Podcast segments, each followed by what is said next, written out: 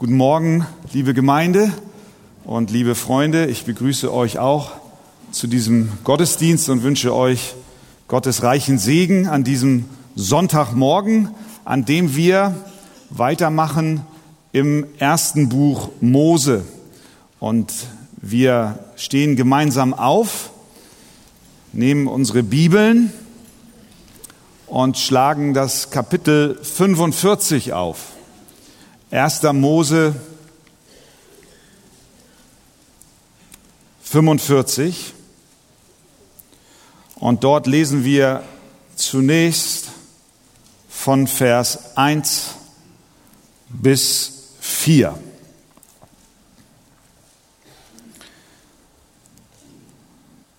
Da konnte sich Josef nicht länger bezwingen vor allen die um ihn herstanden. Und er rief, lasst jedermann von mir hinausgehen.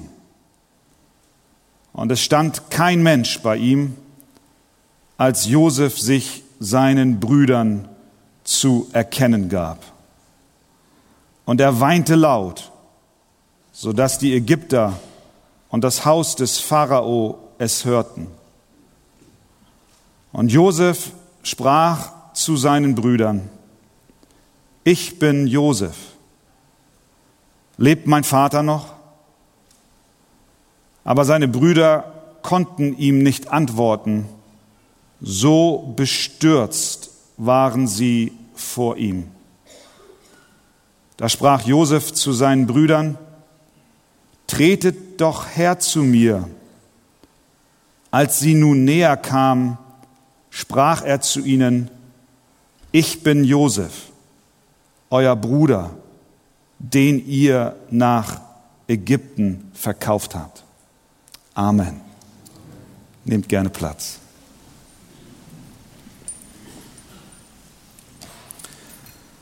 Es gibt diese ganz besonderen Momente im Leben, nicht nur im persönlichen Bereich, sondern auch auf gesellschaftlicher Ebene.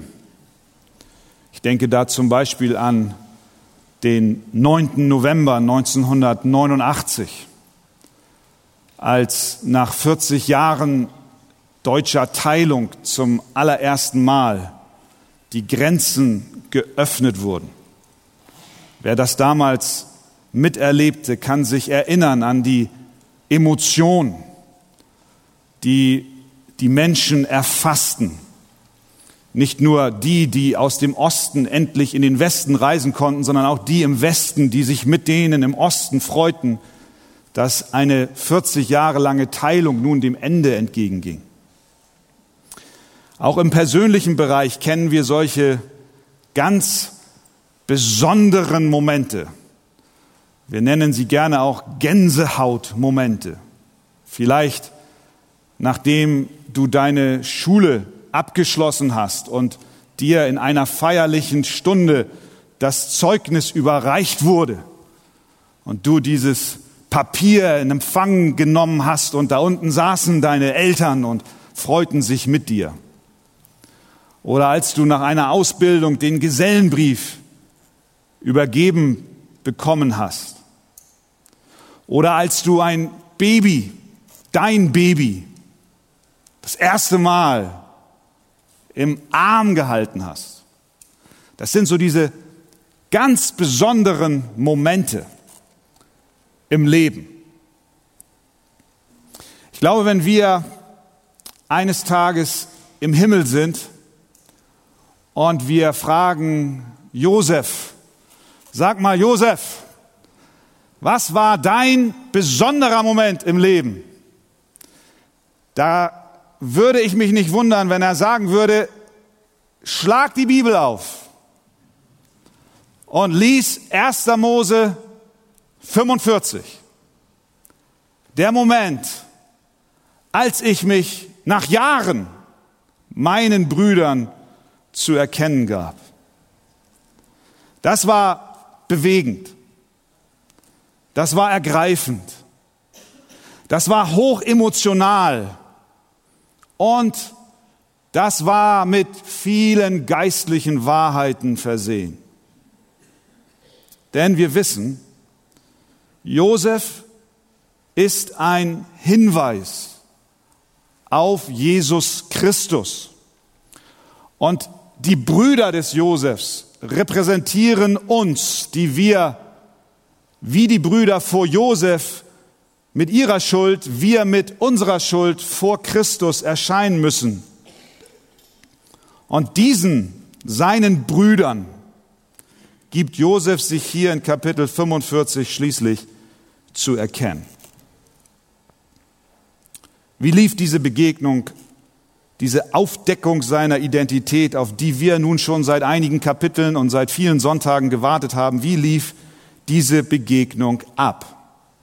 Dazu zunächst drei Gedanken. Erstens mit Emotion, zweitens in Abgeschiedenheit und drittens mit Schrecken. Erstens mit Emotion. Das Verlangen Josefs, sich seinen Brüdern zu erkennen zu geben, war verbunden mit starken Gefühlen. Es war der tiefste Wunsch Josefs, dass seine Brüder wissen, wer er ist.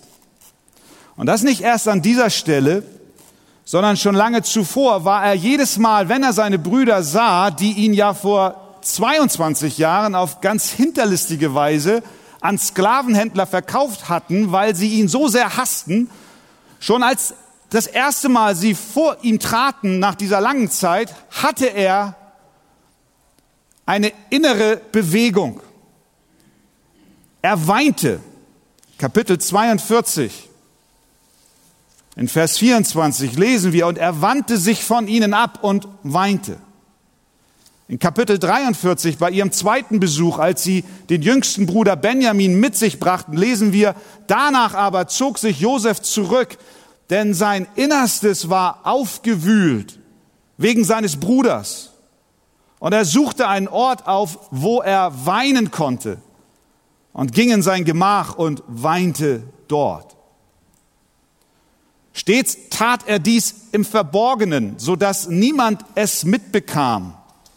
Doch jetzt, hier in diesem ganz besonderen Moment im Leben Josefs, und im Leben der Brüder und im Leben der gesamten Familie Jakobs kann Josef nicht länger an sich halten.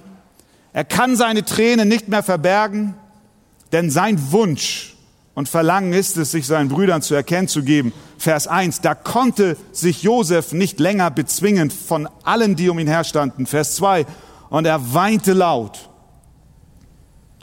sodass die Ägypter und das Haus des Pharaos hörten.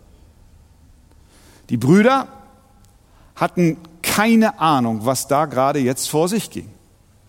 Sie sprachen bis dato immer von dem Mann, dieser Mann mit Macht und Reichtum, dieser geheimnisvolle Regent dieses großen Landes Ägyptens schickt seine Angestellten hinaus und fängt fürchterlich an zu weinen. Sie wussten nicht, wer er war. Sie hatten keine Ahnung, wer da vor ihm stand. Aber Josef kannte sie ganz genau. Er wusste genau, wie sie heißen. Er wusste genau, in welcher Reihenfolge sie geboren wurden. Denn kurz zuvor hat er sie entsprechend dieser Reihenfolge an den Tisch platziert. Ist es nicht auch so bei Jesus und uns? Christus kennt uns ganz genau. Auch schon, als wir ihn noch nicht kannten und erkannt haben. Er kennt die, die er mit seinem kostbaren Blut erkauft hat. Denn der Vater gab sie ihm schon vor Grundlegung der Welt. Und Christus bezeichnet die, für die er sein Blut gegeben hat, als sein Eigentum. Er betet für sie. in Johannes 17 und sagt zum Vater, sie waren dein und du hast sie mir gegeben. Ich bitte für sie, nicht für die Welt bitte ich, sondern für die, welche du mir gegeben hast, weil sie dein sind. Und alles, was mein ist, ist dein und was dein ist, ist mein. Und was sein ist, das kennt er, auch wenn das, was sein ist, ihn noch nicht erkannt hat. Vom ersten Augenblick an hat Jesus stets an die gedacht, für die er sein Blut geben würde, an seine Brüder. Seit sie auf der Welt sind, hat er nicht einen Augenblick sie aus den Augen gelassen. Er hat die Haare auf ihrem Haupt gezählt. Sie sind ihm so kostbar, dass er sein eigenes Blut für sie gegeben hat und das noch bevor sie ihn erkannten. Er ging uns voraus, um uns ein ewiges Heil zu schaffen. Er kennt dich, er kennt mich, er weiß, wer du bist, so wie Josef um die Schuld und Lasten seiner Brüder wusste und genau davon im Bilde war, was sie mit sich herumschleppten all die Jahre. Genauso weiß Christus auch um dich und um deine Sünde und um deine Schuld, auch wenn du ihn vielleicht noch gar nicht heute erkannt hast. Auch deine Sorgen sind ihm nicht unbekannt. Josef weinte, weil er seine Brüder kannte. Und nun in diesem besonderen Augenblick verlangte sein Herz so sehr danach, dass ihn seine Brüder erkennen. Und Christus hat großes Verlangen, dass du ihn erkennst, wer er wirklich ist. Er will sich dir zeigen. Er will dir die Augen öffnen, dass du siehst, was er für dich getan hat. Er möchte die Distanz, die sich zwischen dir und ihm durch dein Versagen aufgebaut hat, er will es überwinden. Er möchte, dass du ihn liebst, weil er dich zuerst geliebt hat. Er zeigt sich dir auch mit einer Emotion. Denn er sagte zu seinen Jüngern, mich hat herzlich verlangt, mit euch dieses Passamahl zu feiern. Er hat ein herzliches Verlangen, Gemeinschaft mit seinen Kindern zu haben. Kannst du dich erinnern, wie es damals war, als Jesus sich dir zum ersten Mal zu erkennen gab? Da war nicht nur eine Emotion auf deiner Seite, sondern auch auf seiner. Hat er sich dir schon persönlich gezeigt? Möge Gott uns diese ganz besonderen Momente immer wieder schenken, denn es reicht nicht allein über ihn zu lesen und von ihm zu wissen, sondern es bedarf einer persönlichen Offenbarung. Christus hat herzliches Verlangen, sich seinen Kindern, seinen Brüdern zu zeigen. Also erstens, die Begegnung war voller Emotionen. Zweitens, die Begegnung fand in Abgeschiedenheit statt. Wir lesen in Vers 2. Und Josef rief, lasst jeder Mann von mir hinausgehen. Und es stand kein Mensch bei ihm. Als Josef sich seinen Brüdern zu erkennen gab. Das war eine Familienangelegenheit. Und Familienangelegenheiten sollten Familienangelegenheiten bleiben. Josef schützt seine Brüder, indem er alle Personen aus dem Saal bittet. Denn sie hätten überhaupt nicht verstanden, was jetzt folgen würde. Sie wussten ja nicht, dass ihr Chef Brüder hat. Sie wussten nicht, dass sie ihn als Sklaven verkauft haben.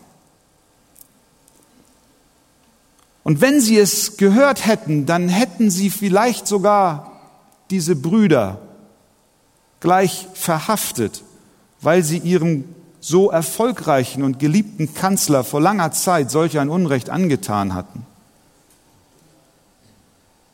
Und deswegen schickt Josef sie raus, weil er die Brüder schützt. Und weil es eine familieninterne Angelegenheit war. Da ist es besser, eine Privatsphäre zu haben.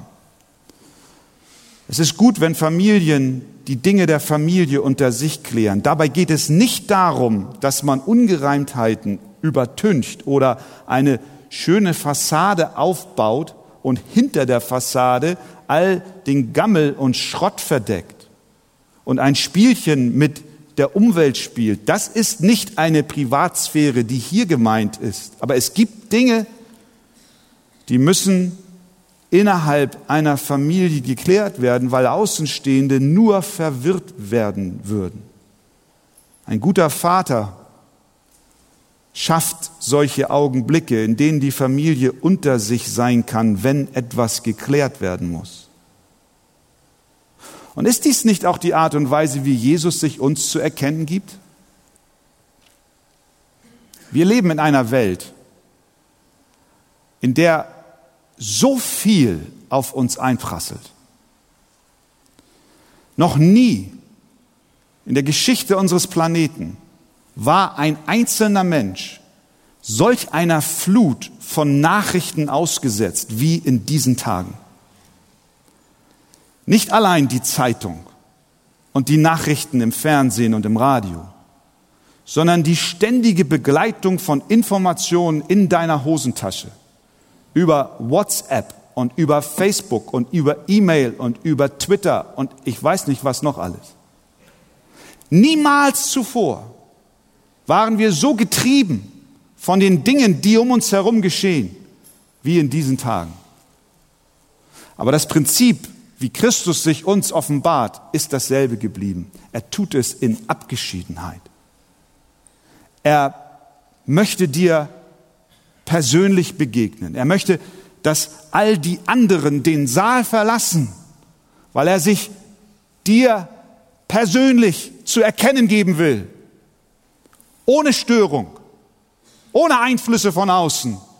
Du musst ihm begegnen. Er will sich dir zeigen als dein Retter, als dein Herr und als dein Erlöser. Deswegen brauchen wir Zeiten der Ruhe. Nicht nur bei der ersten Begegnung mit ihm, sondern auch in unserem täglichen Leben. Wir brauchen Ruhe. Wir brauchen Momente der Einsamkeit. Wir brauchen Momente der persönlichen Andacht. Sonst gehen wir unter in der Flut der Nachrichten und Meinungen, die auf uns einprasseln. Wir brauchen Zeiten, wie immer wir das regeln. Zeiten, in denen wir Christus begegnen, ihn erkennen und dazu müssen alle anderen den Saal verlassen. Denn sonst wird die Botschaft, dass Jesus deine Schuld und Sünde auf sich genommen hat, in dem Trubel dieser Zeit untergehen. Wir werden ihn nicht erkennen, denn er begegnet uns in der Stille, in der Abgeschiedenheit, in der Ruhe, wenn wir sein Wort lesen uns im Gebet ihm zuwenden. Erst wenn wir dies tun, werden wir sein Angesicht in der Gemeinschaft der Gläubigen am Sonntagmorgen im Gottesdienst finden.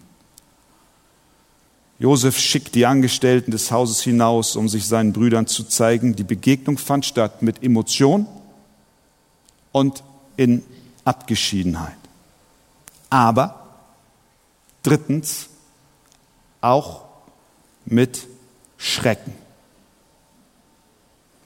Es ist interessant zu sehen, dass bis hierhin Josef noch nicht ein Wort gesagt hat zu den Brüdern. Sie wussten immer noch nicht, wer er war, was er vorhatte und was seine Tränen zu bedeuten hatten. Sie hatten keine Ahnung, wie es weitergehen würde und sie verstanden auch nicht, warum er jetzt alle aus dem Saal schickt, sodass nur noch er und die Brüder zurückblieben. Und plötzlich spricht der Kanzler von Ägypten und sagt auf Hebräisch in ihrer Sprache klar und deutlich, ich bin Josef.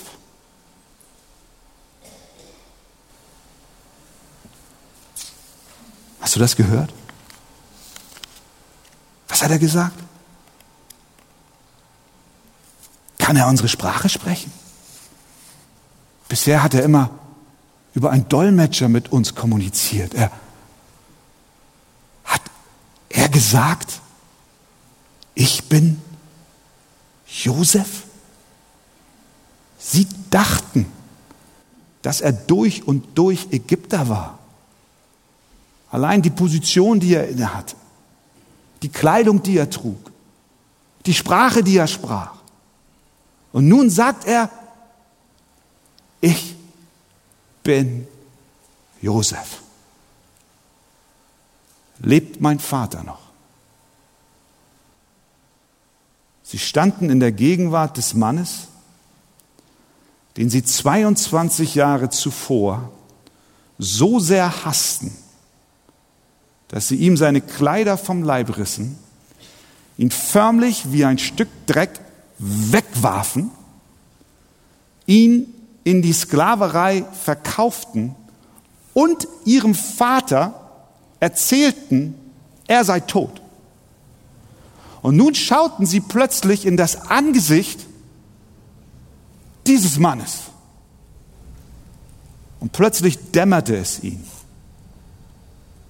Und ihr Bruder, Josef, schaute in ihr Gesicht. Und er sah ihre Scham. Er sah ihre Furcht, die sich als Ergebnis all dessen, was sie ihm angetan haben, in sie förmlich eingebrannt hatte.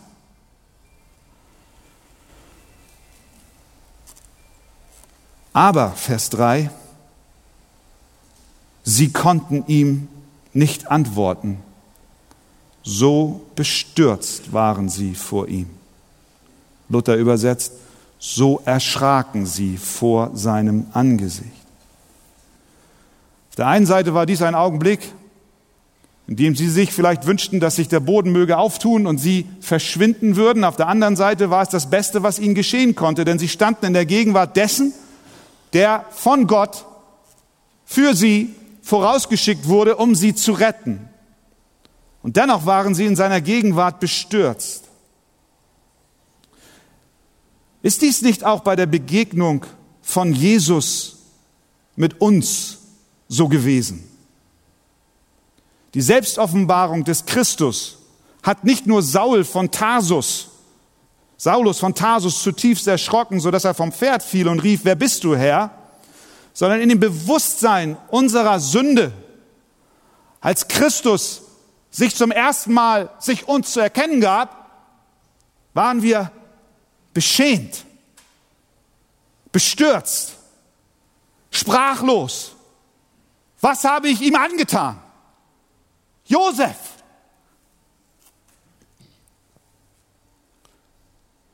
Wir fragen uns, wie konnte es sein, dass wir Jesus mit so viel Hass und Ablehnung begegnen konnten? Wie konnte es sein, dass wir ihn so verspottet und uns gegen ihn aufgelehnt haben? Bevor wir den Trost der Gottesbegegnung empfinden, werden wir zunächst mit einem tiefen Schrecken versehen. Was haben wir, was haben wir getan? Warum waren wir Feinde? Warum haben wir ihn gehasst? Plötzlich steht er, der heilige, vollkommene Christus vor uns, den wir mit unserer Sünde verachtet haben und ihm den Krieg erklärt haben. Und dann hören wir Worte wie er starb für Sünder. Und dann fragen wir uns, kann das sein? Gilt das für mich? Und dann hören wir Worte wie, denn so sehr hat Gott die Welt geliebt, dass er seinen einzigen Sohn gab, auf dass alle, die an ihn glauben, nicht verloren gehen. Und wir fragen uns, habe ich diesen Glauben? Wir sind bestürzt, wir sind sprachlos, wir sind perplex, wir sind überführt. Wir sind erstarrt in der Gegenwart Gottes, erschrocken in das Angesicht unseres Herrn Christus, Jesus Christus zu blicken. Und doch ist es, ihr Lieben, wichtig, dass wir diese Spannung aushalten. Denn die Alternative, jetzt wegzulaufen, ist die wirklich schlechtere. Deswegen will ich dich ermutigen, bleib in der Gegenwart Gottes, laufe nicht weg, stell dich, so wie die Brüder es vor Josef taten, denn wir lesen weiter. Aber seine Brüder konnten ihm nicht antworten, so bestürzt waren sie vor ihm. Vers 4, da sprach Josef zu seinen Brüdern, tretet doch her zu mir. Statt vorzugehen, folgen sie Josef, der zu ihnen sagt, kommt näher, komm, komm näher, lauf nicht weg. Ich sehe, du bist bestürzt. Ich reiche dir meine Hand. Komm, komm. Und sie treten näher. Als sie nun näher kam, sprach er zu ihnen, ich bin Josef, er wiederholt es, euer Bruder den ihr nach Ägypten verkauft habt. Wenn Sie es bis dahin noch nicht verstanden haben, dass es wirklich Josef war, dann jetzt. Denn dass sie ihn nach Ägypten verkauft hatten, war ein familieninternes Geheimnis. Selbst der eigene Vater wusste es nicht. Niemand sonst wusste es, vielleicht noch die Sklavenhändler, aber für sie war das tägliches Geschäft. Sie haben da sich gar keine Gedanken drüber gemacht. Die Brüder wussten, wenn einer es weiß, dann muss er mit daran beteiligt gewesen sein oder das Opfer selbst gewesen sein. Es war ein so gut behütetes Geheimnis. Und nun wussten sie, es muss Josef sein. Tretet doch her zu mir. Und ist es nicht das, was Christus auch zu dir sagt? Kommt her zu mir alle, die ihr mühselig und beladen seid. Ich will euch erquicken. Trete näher. Ich reich dir meine Hand. Du hast mir Unrecht getan. Aber schau, ich will mich dir zu erkennen geben, dich erquicken, deine Sündenlast abnehmen, du wirst dich freuen, du wirst jubeln, dass Josef, dieser Jesus, dein Bruder, dein Retter, dein Freund, dein alles ist. Amen. Amen. Lasst uns aufstehen und wir lesen 1. Mose 45 von Vers 5 bis 15. Und nun bekümmert euch nicht und macht euch keine Vorwürfe darüber, dass ihr mich hierher verkauft habt. Denn zur Lebensrettung hat mich Gott vor euch hergesandt. Denn dies ist das zweite Jahr, dass die Hungersnot im Land herrscht, und es werden noch fünf Jahre ohne Pflügen und Ernten sein.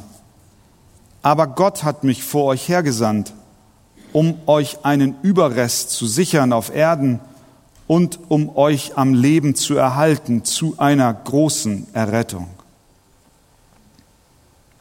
Und nun, nicht ihr habt mich hierher gesandt, sondern Gott. Er hat mich dem Pharao zum Vater gesetzt und zum Herrn über sein ganzes Haus und zum Herrscher über das ganze Land Ägypten. Zieht nun schnell zu meinem Vater hinauf und sagt ihm, so spricht dein Sohn Josef. Gott hat mich zum Herrn über ganz Ägypten gesetzt. Komm zu mir herab, zögere nicht. Und du sollst im Land Gosen wohnen und nahe bei mir sein, du und deine Kinder und deine Kindeskinder, deine Schafe und deine Rinder und alles, was dir gehört. Ich will dich dort mit Nahrung versorgen, denn es sind noch fünf Jahre Hungersnot, damit du nicht verarmst. Und du und dein Haus und alles, was dir gehört. Und siehe, eure Augen sehen es und die Augen meines Bruders Benjamin, dass mein Mund es ist, der zu euch redet. Darum verkündet meinem Vater all meine Herrlichkeit in Ägypten und alles, was ihr gesehen habt, und bringt meinen Vater schnell hierher. Und er fiel seinem Bruder Benjamin um den Hals und weinte. Und Benjamin weinte auch an seinem Hals und er küsste alle seine Brüder und umarmte sie unter Tränen und danach redeten seine Brüder mit ihm. Amen. Nimm Platz. Nun war es endlich soweit.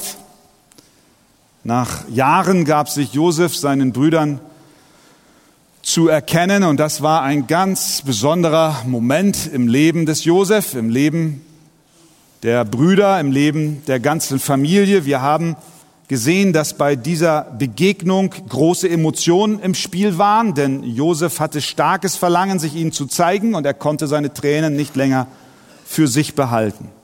Wir haben gesehen, dass dieses Treffen auch in Abgeschiedenheit stattfand, denn Josef bat alle anderen, den Raum zu verlassen. Er wollte mit ihnen allein sein und sich ihnen sozusagen unter nicht vier, aber mehreren Augen zeigen. Und es war auch Schrecken da, der die Männer überkam, als sie erkannten, dass dieser geheimnisvolle Mann ihr Bruder Josef war, dem sie so viel Unrecht angetan hatten. Und so ist es auch, wenn Jesus Christus sich uns zu erkennen gibt. Auch er hat ein großes Verlangen, sich seinen Kindern zu zeigen und das schon bevor wir ihn erkannt haben. Er will sich seinen Brüdern zu erkennen geben, in der Abgeschiedenheit ganz persönlich uns begegnen und in dieser Begegnung sind wir oft mit einem großen Schrecken versehen, weil wir in seiner Gegenwart erkennen, wie sündhaft wir sind und wie heilig er ist. Der Text zeigt uns noch weitere Aspekte dieser Begegnung Josefs mit seinen Brüdern, nämlich, dass erstens sie stattfand mit echter Vergebung.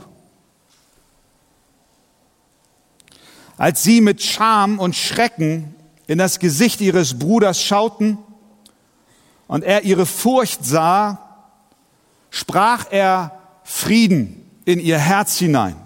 Vers 5. Und nun bekümmert euch nicht und macht euch keine Vorwürfe darüber, dass ihr mich hierher verkauft habt. Ich glaube, diese Worte müssen Sie verblüfft haben. Sie haben mit vielem gerechnet, was er jetzt wohl sagen könnte und tun würde, aber dass er sie trösten würde, das war das letzte aller Optionen, die sie sich vor Augen gemalt hatten. Natürlich hatten sie viel, viel Grund, bekümmert zu sein über die Situation und über ihr Leben und über ihre Taten. Da stellt sich natürlich die Frage, Josef, Mensch, geht das nicht alles ein bisschen flott? Eben gerade noch zeigst du dich ihnen und jetzt gleich als nächstes in Vers 5 sagst du schon, und nun bekümmert euch nicht und macht euch keine Vorwürfe darüber. Seid guten Mutes. Ist alles nicht so schlimm. Ist das nicht ein bisschen schnell? 22 Jahre geschehenes Unrecht so mal eben vom Tisch zu wischen? Ist dies nicht eine voreilige, billige, einfache Weise, die Brüder von ihrer Gewissenslast zu befreien? Nein, ich glaube nicht. Denn es ist ja ein Prozess, der schon lange zuvor in Gang gesetzt wurde, zu erkennen. Schon in Kapitel 42, als sie das erste Mal zu ihm nach Ägypten kam, da sah er und hörte er mit seinen eigenen Ohren, dass Gott dabei war, an ihren Herzen zu arbeiten und sie zur Buße führte. Denn dort sprachen sie zum ersten Mal von ihrer Schuld in Vers 21. Wahrlich sagten sie dort zueinander, wir sind schuldig wegen unseres Bruders. Denn wir sahen die Drangsal seiner Seele, als er uns um Erbarmen anflehte. Wir aber hörten nicht auf ihn. Darum ist diese Drangsal über uns gekommen. Josef stand dabei. Josef hörte es. Sie glaubten, er hört es nicht, weil er immer über einen Dolmetscher mit ihnen kommunizierte, aber er verstand ihre Sprache. Und als Josef damals diese Worte hörte, musste er schon weinen. Er wandte sich von ihnen ab und Tränen flossen ihm über die Wangen. Er weinte wohl auch, weil er merkte, dass seine Brüder an dem Punkt der Anerkennung ihrer Schuld angekommen war. Und von dort an prüfte er sie weiter, ob denn diese ersten Schritte des Schuldeingestehens, diese ersten Schritte des Erkennens und des Bußetuns wirklich wahr sind. Und so war er hart mit ihnen. Er führte sie in einen Prozess der Prüfungen hinein. Wir erinnern uns, wie es war mit den Bechern, wie er Simeon zurückließ. Zwei Jahre lang warteten sie, nachdem das Korn alle war, kehrten sie zurück, endlich mit Benjamin, den sie ihrem Bruder, äh, ihrem Vater äh, abschnacken konnten fast schon. Endlich hatten sie ihn dabei und konnten die Dinge, die sie versprochen haben, erfüllen. Es war eine harte Zeit der Prüfung.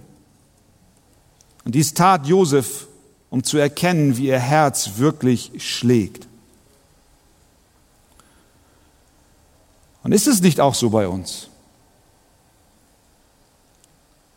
Ist uns nicht deswegen auch das Gesetz Gottes gegeben, seine Gebote, sein Wort, damit wir uns unserer Schuld und Sünde bewusst werden und wir erkennen, dass wir wie die Schafe in die Irre gegangen sind, damit wir zur Buße und zum Glauben geführt werden.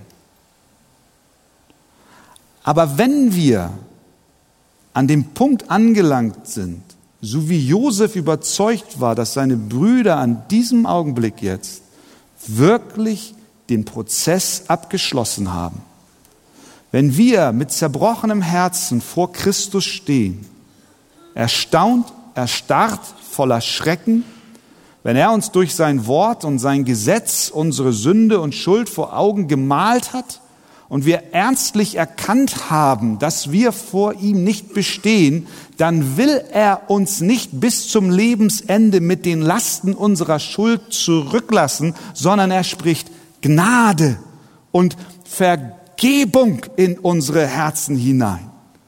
Das ist, was Josef tat. Die Brüder haben den Punkt erreicht, wo sie erkannt haben, wir sind schuldig. Und nun braucht er die Daumenschraube nicht länger andrehen, sondern sie sind an dem Punkt, wo sie sein sollten. Und deswegen sagt er, und nun bekümmert euch nicht und macht euch keine Vorwürfe. Das ist, was Jesus zu dir sagt. Nun bekümmere dich nicht. Alles ist bezahlt. Christus starb für mich. Am Kreuz nahm er meine Schuld auf sich. Nun bekümmere dich nicht mehr. Nun leg die Packen ab. Nun, nun, nun Nimm den Rucksack und bring ihn an, die, an, an, das Fuß, an den Fuß des Kreuzes. Du brauchst nicht länger tragen.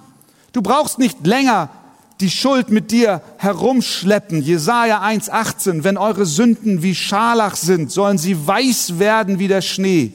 Wenn sie rot sind wie Karmesin, sollen sie weiß wie Wolle werden. Weder die Sünden der Brüder noch die Sünden von uns sind zu groß, als dass sie nicht von Gott vergeben werden könnten. Und wenn Gott sagt, ich will ihrer Sünden nicht mehr gedenken, dann meint er es auch so. Das ist Gnade. Das ist Befreiung. Josef sagt, nun bekümmert euch nicht und macht euch keine Vorwürfe. Wie lief diese Begegnung noch ab? In der Gegenwart Gottes.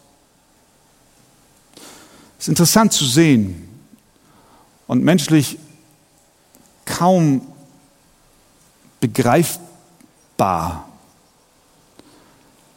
wie es sein kann, dass Josef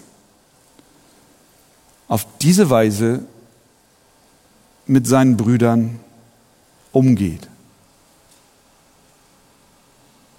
Wo hat Josef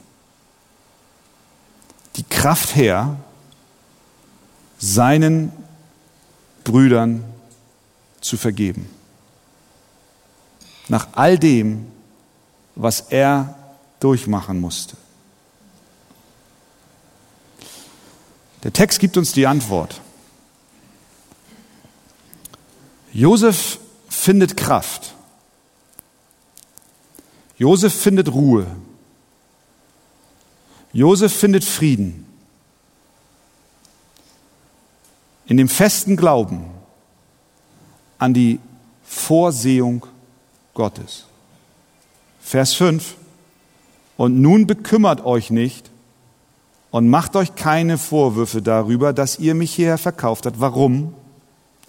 Denn zur Lebensrettung hat mich Gott vor euch hergesandt.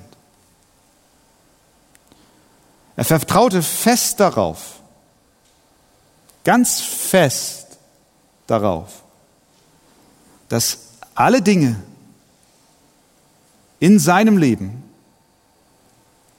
von Gott geführt und geleitet wurden. Er vertraute fest darauf, dass egal was den Kindern Gottes auch widerfährt, es ihnen zum Besten dient. Und aus dieser Überzeugung hat er die Kraft bezogen, dem Unrecht seiner Brüder mit Vergebung zu begegnen. Weil er über all dem, was geschah, und zu keiner Zeit wird Unrecht hier schön geredet und beiseite geschoben, das Thema haben wir abgefrühstückt, aber zu keiner Zeit hat er aus den Augen verloren, dass Gott größer ist, etwas tut, was wir nicht immer gleich erkennen, aber bei allem, was er tut und wie er es tut, er gute Absichten mit uns verfolgt. Das gab ihm Kraft, Bitterkeit zu überwinden und sich mit seinen Brüdern zu versöhnen. Das war so fest in seinem Denken verwurzelt, dass er bei diesem besonderen Treffen es dreimal sagt. Dreimal. Es war ihm so wichtig. Es sprudelte förmlich aus ihm heraus. Vers 7. Aber Gott hat mich vor euch hergesandt, wiederholt er. Vers 8. Und nun, nicht ihr habt mich hierher gesandt, sondern Gott. Und sehen wir, dass selbst für die Brüder die Kraft, Hoffnung zu schöpfen, darin liegt, dass Gott in seiner Vorsehung selbst in der Lage ist, ihre Sünde zum Guten zu wenden und sie deswegen sagen, ja, ich kann jetzt loslassen, weil ich verstehe, Josef, deine Theologie ist richtig.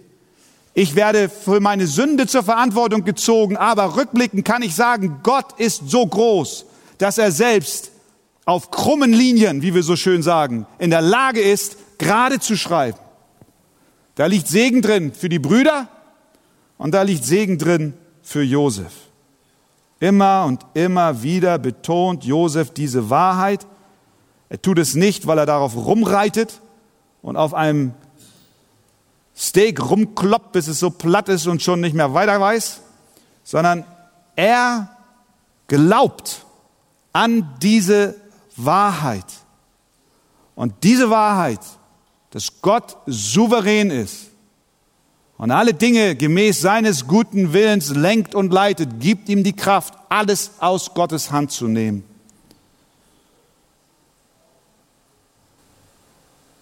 Ist das nicht auch für uns Trost in Zeiten von Schwierigkeiten. Ich weiß gar nicht, wie wir leben können ohne den Glauben an die Souveränität Gottes. Ich weiß nicht, wie das gehen soll. Ich weiß nicht, wie wir in Ruhe abends ins Bett gehen können, ohne der festen Überzeugung zu sein, dass Gott alle Dinge gemäß seines guten Willens lenkt und leitet. Wir können nicht schlafen, wenn wir meinen, es liegt an uns oder die Umstände oder die Politik oder die Wirtschaft hat uns in ihren Händen. Gott hat dich in seinen Händen. Und ich bin der festen Überzeugung, dass Josef egal ob er im Kerker war oder im Palast war, stets gut schlafen konnte, weil er wusste, Gott regiert. Niemand weiß, was der morgige Tag bringt. Keiner weiß, was der Anruf aus dem Krankenhaus für eine Botschaft uns übermittelt. Niemand weiß, wie es mit unseren Angehörigen weitergeht. Was sollen wir tun? Sollen wir uns von den Ängsten lähmen lassen? Sollen wir zulassen, dass die Umstände uns regieren? Nein. Wir wollen mit Josef in diesem festen Vertrauen darauf antworten, dass Gott alles nach seinem Willen führt und leitet und dabei tun wir, was wir tun sollen, übernehmen Verantwortung für unser Handeln. Aber wir geben die Sache unserem Herrn ab. Daraus entspringt Trost und daraus entspringt die Kraft zu vergeben.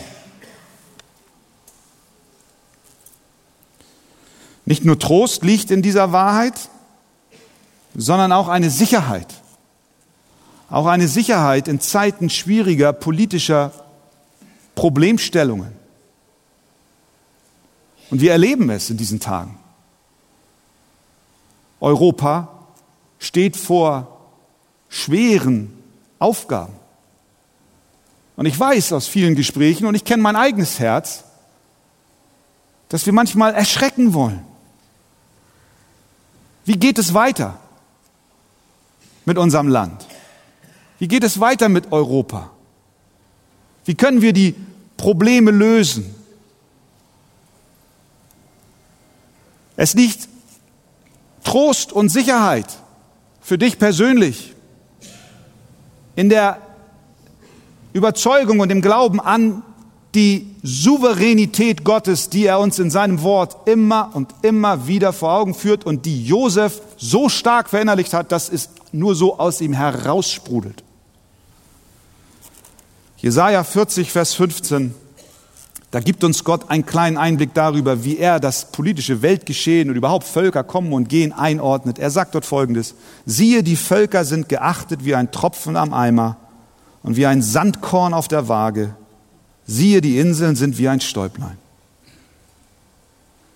All die Dinge, die uns umhertreiben, in nationaler und europäischer Ebene, sind aus Gottes Sicht nicht mehr als wie ein Tropfen am Eimer. Hast du mal eine Flasche gehabt und willst den letzten Ketchup rausquetschen? Der macht das, macht es dann so. Ich will nicht profan über Nationen reden, aber aus Gottes Sicht, Deutschland ist Europa, USA. Nicht, dass er Menschen nicht achtet, aber er regiert. Er regiert. Er lenkt die Herzen der Könige wie Wasserbäche. Wie ein Stäubchen in den Waagschalen sind sie geachtet. Hast du mal ein Sandkorn auf eine Waagschale gelegt? Wie stark ändert sich der Ausschlag des Pendels? Überhaupt nicht. Du machst einmal und der Korn ist weg. Das Korn ist weg. So sieht Gott die Völker. Und wir machen uns Sorgen. Ja, wir wollen unsere Verantwortung übernehmen. Wir beten für die Regierung aber wir vertrauen über allem in die Souveränität Gottes, dass er mit allen Dingen, die auch in unserem Land zurzeit vor sich gehen, gute Absichten hat. Wir begegnen dieser Herausforderung in dem Glauben und dem Vertrauen, dass das Evangelium von Jesus Christus für Menschen aus allen Völkern und allen Nationen gilt. Und wir wollen ihnen mit Liebe begegnen und sagen, Christus ist es, den du erkennen musst. Josef lebte in der festen Überzeugung der Vorsehung Gottes. Und so sagt er, zieht nun schnell zu meinem Vater hinauf und sagt ihm, so spricht dein Sohn Josef. Gott hat mich zum Herrn über ganz Ägypten gesetzt. Komm zu mir herab, zögere nicht. Und du sollst im Land Gosen wohnen und nahe bei mir sein, du und deine Kinder. Vers 11, ich will dich dort mit Nahrung versorgen, denn es sind noch fünf Jahre Hungersnot, damit du nicht verarmst. Und ist es nicht das, was Gott auch zu dir sagt? Ich will dich mit Nahrung versorgen. Auch wenn die Hungersnot noch fünf Jahre andauert, damit du nicht verarmst, du und dein Haus und alles, was dir gehört. Er will dich mit geistlicher Nahrung versorgen. Haben wir einen wunderbaren Gott, der mehr hat, als wir uns vorzustellen in der Lage sind. Und zum Schluss, wie erfolgte diese Begegnung noch? Mit einer echten Versöhnung. Er sagt, Vers 14, kommt Brüder, Benjamin, du zuerst. Und er fiel seinem Bruder Benjamin um den Hals und weinte. Und Benjamin weinte auch an seinem Hals. Nun sagst du, na gut, Benjamin umarmen und weinen ist ja schön, das ist sein einziger wirklicher Bruder von derselben Mutter. Und überhaupt war Benjamin damals nicht beteiligt, als die Brüder ihn verkauft haben. Na, das ist ja eine tolle Versöhnung. Es geht weiter. Und, es heißt weiter in Vers 14, er küsste alle seine Brüder und umarmte sie unter Tränen. Bis zu diesem Augenblick waren die Brüder absolut fassungslos. Sie waren nicht in der Lage, auch nur ein Wort zu sagen. Aber dann heißt es, und danach redeten seine Brüder mit ihm. Kannst du dich erinnern, wie die Geschichte losging? Kapitel 37, als, als Jakob Josef dieses wunderschöne Kleid, diesen Rock überwarf und sie waren voller Eifersucht. Als seine Brüder sahen, dass ihr Vater ihn lieber hatte als alle anderen seiner Brüder, hassten sie ihn und wollten nicht mehr mit ihm reden, in Frieden mit ihm reden. Die haben nicht mehr geredet. So eine Verbitterung war da. Und jetzt geschieht echte Versöhnung. Und danach redeten seine Brüder mit ihm. Sie fingen an zu sprechen. Und was hatten sie alles zu besprechen? Was gab es alles auszutauschen? Da war so viel Hass, Abscheu, Bitterkeit, Spaltung, dass damals die Brüder nicht mehr reden konnten, aber nun sprechen sie wieder miteinander. Warum? Weil Gott ihre Herzen verändert hat und weil nur Gott in der Lage ist, diese Veränderung herbeizuführen. Er küsste alle seine Brüder, alle seine Brüder. Nun musst du nicht buchstäblich alle deine Brüder und Schwestern küssen, das lass mal schön sein. Aber dennoch frage ich, kannst du deinen Bruder, nicht nur Benjamin, sondern alle deine Brüder und Schwestern in dieser Weise vor Augen treten? Oder hast du Groll in deinem Herzen? Bitterkeit über etwas, das im Vergleich zu den unendlichen Wüsten, durch die Josef hindurch musste, nur ein kleiner Sandkorn ist. Gott sagt dir und Gott sagt mir heute, wenn ich doch in der Person meines geliebten Sohnes Jesus Christus vom Kreuz her in deine Augen geschaut habe und gebetet habe, Vater, vergib ihnen, denn sie wissen nicht, was sie tun, Willst du dann ernstlich behaupten, dass du den Groll gegen deinen Bruder oder deine Schwester dein Leben lang mit dir herumschleppen willst? Nein, die Gemeinde Jesu ist eine Versammlung von Menschen, unter denen Vergebung lebt. Warum? Weil wir Vergebung erhalten haben, unverdientermaßen. Und das ist Bestandteil unseres Gebetes. Vergib uns unsere Schuld, wie auch wir vergeben unseren Schuldigern. Amen.